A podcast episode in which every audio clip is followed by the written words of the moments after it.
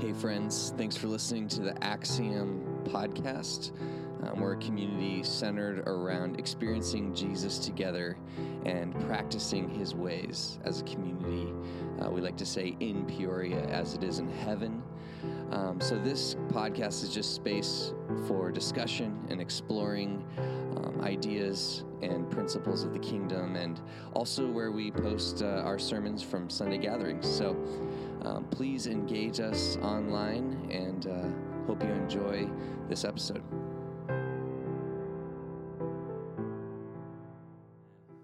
Amen. All right, so today is Pentecost.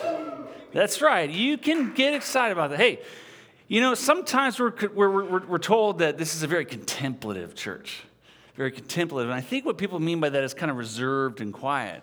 But the truth is, we're also a charismatic church because we believe in the gifts of the Spirit. And we believe that God's Spirit is alive and well. So, to you contemplatives in the room, drink up. To you charismatics in the room, drink up. God's Spirit is pouring itself out. And we trust that work. We trust that God's Spirit is making things available to us. And the way we trust that is by choosing each of us to take a posture of reception, to take a posture, a humble posture of trusting that God desires to pour Himself out in, into us, to fill us with His person. That's part of Pentecost. That's part of Pentecost. One of my favorite memories growing up with my dad was he had this devotional called The Upper Room. And I think it was the United Methodists that put it together. I'm not sure, but but this devotional, um, a couple nights a week, he would invite us kids into the room. My mom would be there, my dad would be there, and we would just kind of crowd in on the bed. And he would read this devotional, and it was really um, unthreatening. It was really uh, uh, uh, healthy. It was good for me as a kid to experience that with my mom and dad. And, and it normalized the sacred for me. It helped the sacred be feel normal, not just like this thing I get dressed up for on Sundays. And so it was a really gift, the upper room and this devotional that, that came to us. I share that because the story of Pentecost emerges out of the upper room. It comes out of this very place that Jesus met the people at, in a very normal place. He comes to them after he's resurrected from the dead and he says, Peace to you. And then he tells them to hang out and wait because the Spirit's going to come. And so they wait patiently for that. I want to read from Acts chapter 2, verse 1 through 4 here. When the day of Pentecost came, they were all together in one place. Suddenly, a sound like the blowing of a violent wind came from heaven and filled the whole house where they were sitting. They saw what seemed to be tongues of fire that separated and came to rest on each of them. All of them were filled with the Holy Spirit and began to speak in other tongues as the Spirit enabled them. And we'll just leave this text up because we're going to refer to it a few times. Sometimes the church feels like a library. It feels like a place where you have to act different or be different in. Sometimes the church feels like something's different about it than everywhere else, and there's good qualities to that. But not if what that produces is something that's not real in you and me. And so this tension emerges between what we would say is sacred or maybe separate.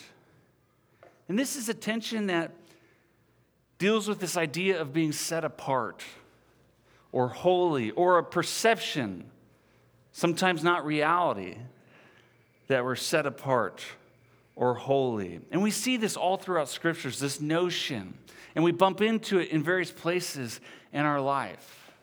If you think with me just for a minute, in the garden, there was separateness, there was sacredness.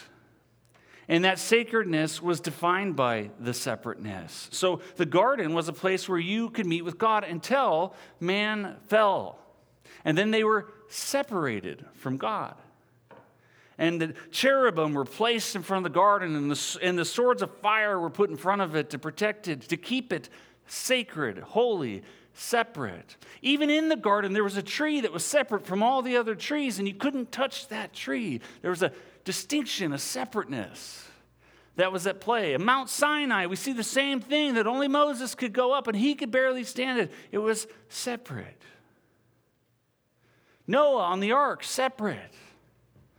The Holy of Holies, separate, sacred. And there on the veil of the Holy of Holies, inscribed uh, into the veil itself, was what?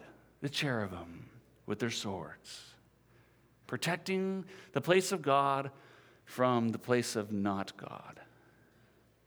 And this, this line between humanity and God, this separateness, continues to play itself out in the scriptures over and over again in different places. Even the Sabbath, set apart, separate. Holiness determined by the degree to which something is set aside by God.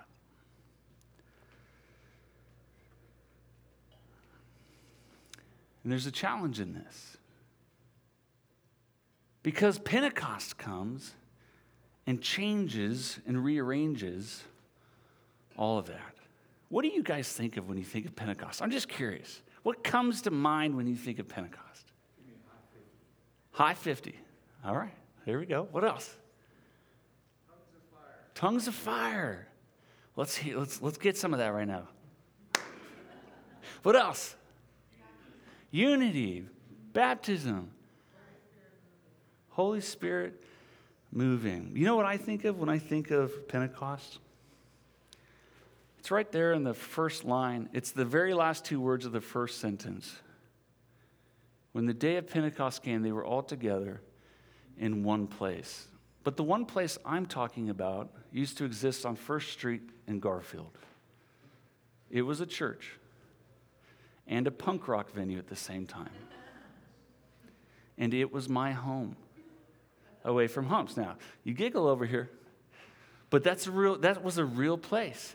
And there was something very separate and sacred about it, but it was not threatening. It was somehow uniquely on display in a way that didn't feel like the library. It felt very much real, tangible. People that didn't know Jesus flooded into there. It was actually kind of hard to even get Christians in there. And I know because I, I attended one place for a season. In fact, Adam Brooks, who goes here, was, is, was one of the pastors there. Mandy James, myself, and a guy named Zach started the venue that was there. And it was incredible to see that this one place, this common place, where all, not just Jews, but Gentiles as well, could be together, which is what the day of Pentecost, when it came, brings. They were all together and they were in one place. I loved that that church was sacred, but it wasn't separate. And that's what Pentecost brings us God pouring out his spirit. No longer held back by religion, no longer set apart by the cherubim, but set free by the work of Jesus Christ, the God man who came from his separate place in heaven to walk amongst us. And he kicks Satan in the nuts, conquers death, and makes it possible I was hoping to get an amen. Guys, the, the, the veil was broken. God brought the holiest. He, as the song sang, He poured out His best on you. And we moved from a sacred place to a sacred people. And wherever they went was the space where the kingdom of God could be made manifest new creation was birthed. Just as the Spirit hovered over Mary, now the Holy Spirit hovered in tongues of fire over all of us. Not just a place, but a people, not just on a mountaintop, but in the upper room, not just in a temple, but in a house, in a home, with my mom and dad and brother and sister. The very common places that you find yourself. One place, wherever God's people are. The problem is, the challenge is that we are still, in a way, set apart, or I should say, separate. Think about that. Don't, do you feel separate sometimes? Do you feel like you don't fit in or you're afraid to connect, to be with, to be all together? Do you feel all together? Are you ever worried about appearances or what other people think of you? Are there things that drive you separate? Are you worried about messing up? See, some of us in the church are separate because we're like holier than thou. Yeah, that's a few of us, I guess. But most of us, it's not because of our holiness, it's, it's because of our, our homelessness. We never feel at home, we feel alone. And it drives a chasm between us. And that's the, that's the thing that the Holy Spirit comes to deal with in you and me. Because you are his home. Haven't you heard? As Paul puts it, the Spirit of God dwells in you.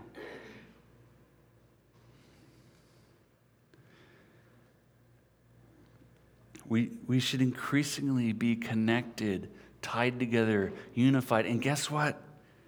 That's what the tongues are all about. The gift, the outpouring of the tongues was, was this monumental shift in history. That God comes down, gives the gifts of speaking in tongues, and allows the church to commune with all others to speak the languages of the people. He allows people to understand what's happening and what's going on. God puts back together, reunites what was broken apart at the Tower of Babel. And he does it in a home, in an upper room, with everyday, ordinary people. And upon receiving the Spirit in the upper room, what do they do? They go out into the streets, not the synagogue. And 3,000 are added to the family that day. This is the work of Pentecost. You have a home with Jesus. And I want to encourage you to, to make room for God's Spirit, to offer Him the resistance that you feel, to invite with your words out loud, Come, Holy Spirit. May I receive you. You see, the disciples were waiting, which also indicates that they were anticipating and had given permission to. If they, had they thought it wasn't going to happen, they could have gone anywhere they wanted to but they trusted the words of Jesus. And I invite you to do the same. Let me pray. Heavenly Father, help us to enter in to all that you have for us. Help us to say yes to the work of your Spirit in our lives. May we be so bold to, to just turn our hearts over from being held back to being wide open Lord, would you help us even now in our mind acknowledge you? Help us to choose to believe that you desire to live in us.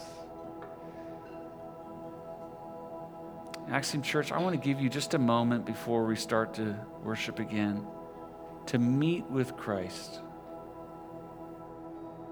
Just, just you and God for a minute